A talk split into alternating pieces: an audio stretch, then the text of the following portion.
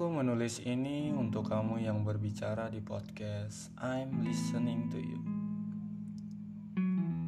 Aku memutar podcastmu yang kamu tujukan untukku dengan beberapa kali agar dapat memahaminya secara dalam.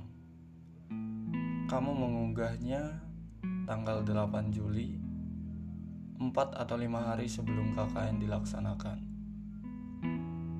Aku menulis ini dengan bahasa yang bisa kamu dan aku mengerti. Semoga kamu mendengarnya, karena dulu kamu bilang kamu suka sekali dengan suaraku selain mataku. Kamu membahas sesuatu yang tidak pernah aku dengar sebelumnya. Setiap detik yang kita lewati bersama, belum ada kata-kata yang sejujur ini. Mengapa? Apa aku kurang peka? Masih kurang ya. Kamu merekam ini untuk aku. Isinya begini yang kupahami. Satu dan hanya kepadaku yang kamu ingin ada sampai kamu mati. Aku minta maaf jika aku baru mendengarnya baru-baru ini. Kamu ingin aku tahu bahwa kamu cinta aku dan akan selalu cinta. Dalam rekaman itu, di episode podcastmu, kamu hanya ingin mengekspresikan perasaanmu kepadaku tentang ketakutanmu, tentang hal yang kamu rasakan, tentang akan kehilanganku. Aku tahu kita akan berpisah, karena kita harus mengikuti peraturan kampus, yaitu KKN, yang harus memisahkan kita selama satu setengah bulan atau 45 hari kamu merasakan aku tidak siap dan kamu juga tidak siap untuk mengikuti kegiatan ini. Kamu merasakan bahwa akan kehilangan aku karena kegiatan ini, karena kita harus mengikutinya. Dan kalau tidak, kita tidak akan lulus dari universitas. Kita tahu bahwa kita akan bertemu dengan banyak teman baru, orang baru, wajah baru, kepribadian baru, dan kamu hanya akan membayangkan bagaimana aku melupakanmu, meninggalkanmu ketika aku di sana. Aku tahu aku bisa melakukan kegiatan ini tanpa kamu. Kamu benar-benar berjuang dengan perasaan yang kamu miliki. Ketakutan kehilangan aku karena kegiatan ini. Kamu takut akan melupakanmu, walaupun aku berhenti memahami suaramu di sana. Aku tidak kuat karena apa? Karena setelah 45 hari berlalu dan kita bertemu lagi, semua yang kamu katakan benar. Kamu tidak kehilangan aku, tapi sebaliknya, aku yang kehilangan kamu. Sebelumnya, aku ingin ucapin selamat untuk hubunganmu yang baru. Congratulations. Kamu bilang aku mungkin akan melupakanmu selama kita terpisah. Kamu salah. Kamu benar-benar berjuang dengan perasaanmu. Kamu takut akan kehilangan aku karena kegiatan ini. Tapi malah sebaliknya, aku yang kehilangan kamu. Semua waktu yang kita habiskan bersama, namun 45 hari ke depan aku dan kamu akan terpisah. Kamu merasa hati kamu hancur kamu takut aku memperlakukanmu berbeda. Kamu selalu bilang jangan lost contact pada saat sebelum KKN dimulai. Tapi apa? Bahkan ketika aku mengirimkan pesan, kamu terkadang sulit dihubungi dan membalas pesan itu dengan singkat. Tidak seperti biasanya. Kamu bilang punya masalah dengan kelompok KKNmu Aku ingin sekali menemanimu dan membicarakan masalah itu. Aku kira dengan menelponmu, kamu akan menceritakan masalahmu. Tapi aku salah. Dan di sini aku ingin bilang, aku ingin mengabulkan semua yang kamu katakan di podcast itu. Agar kata-kata yang kamu ucapkan di podcastmu itu bukan lagi kebohongan tapi kebenaran yang akan terjadi.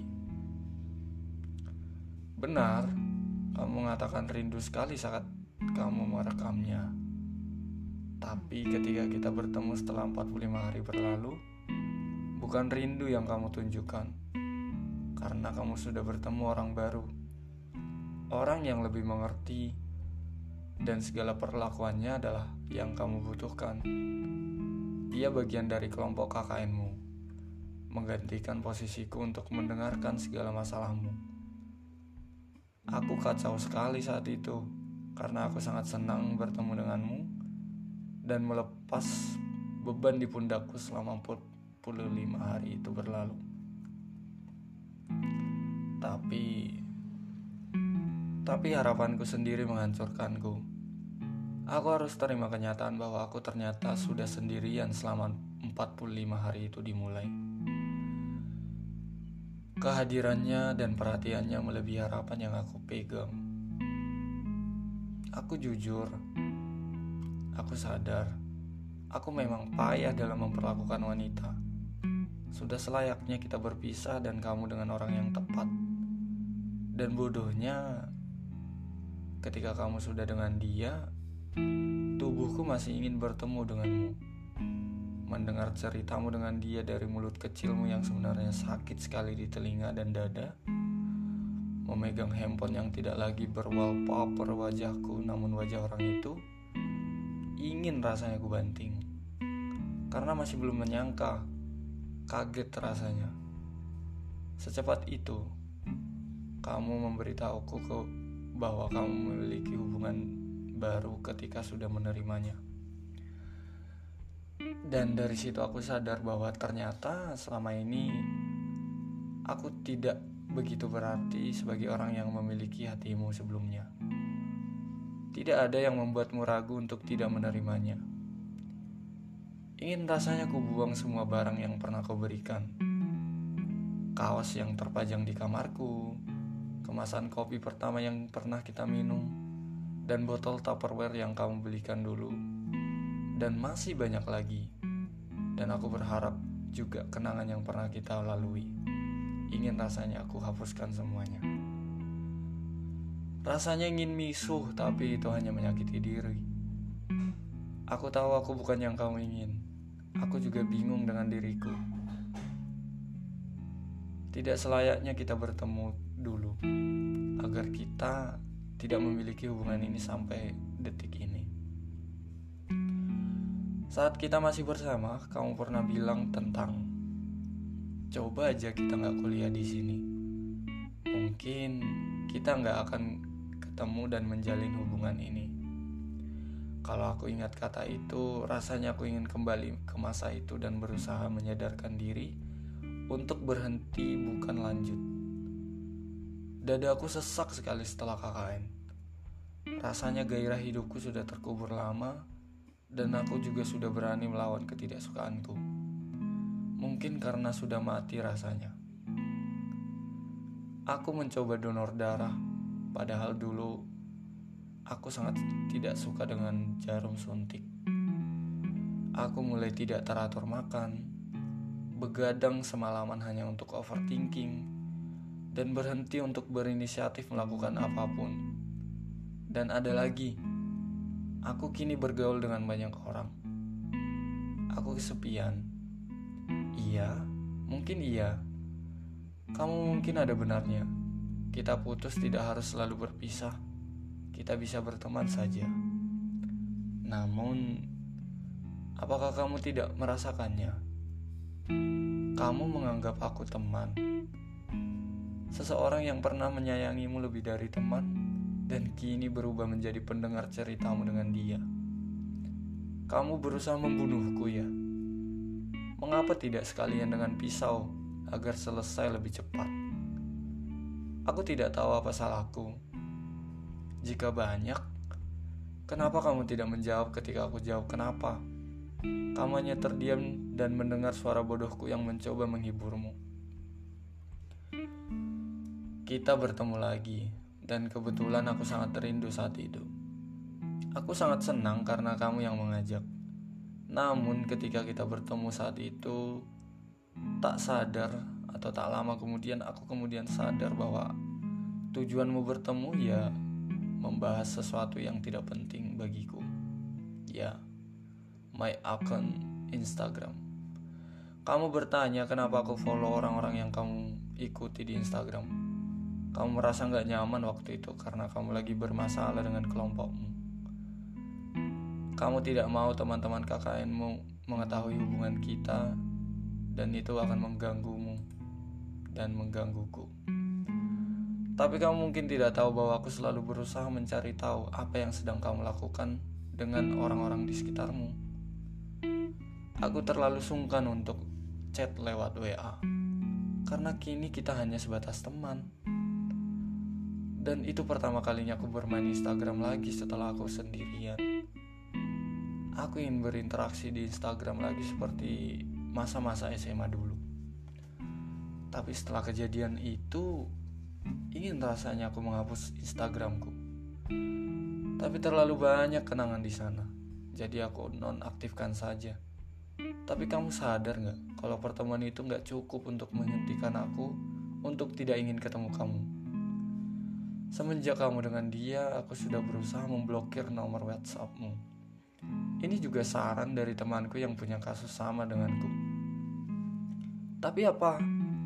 Balik lagi, aku nggak bisa. Kemudian kita ketemu lagi dan lagi-lagi aku nggak bisa ngomong banyak. Tapi saat kita ketemu, aku ingin jujur kepadamu. Walaupun aku nggak bisa banyak ngomong, tapi aku senang melihat kamu makan bersama dan menghabiskan waktu bersama.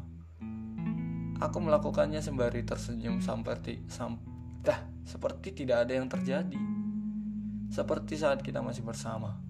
Tapi setelah kita berpamitan dan pulang ke rumah masing-masing, emosiku memenuhi tubuh dan sepanjang jalan pulang aku mengebut dan terkadang aku tertawa, bernyanyi, berteriak dan juga menangis ketika jalanan kosong.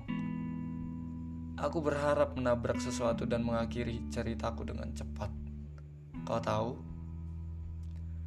Dulunya aku tidak suka dengan musik yang menceritakan cinta dan musik galau. Karena aku merasa itu semua omong kosong. Namun kini aku merasakannya sendiri. Aku mendengar semua lagu galau dan liriknya persis sama seperti apa yang aku rasakan saat aku mendengarnya. Aku harap kita tidak bertemu lagi agar rasa sakitku tidak datang lagi. Aku sedang berusaha, doakan ya. Terima kasih pernah membuatku merasa dicintai, meskipun sekalipun itu palsu. Sekian dan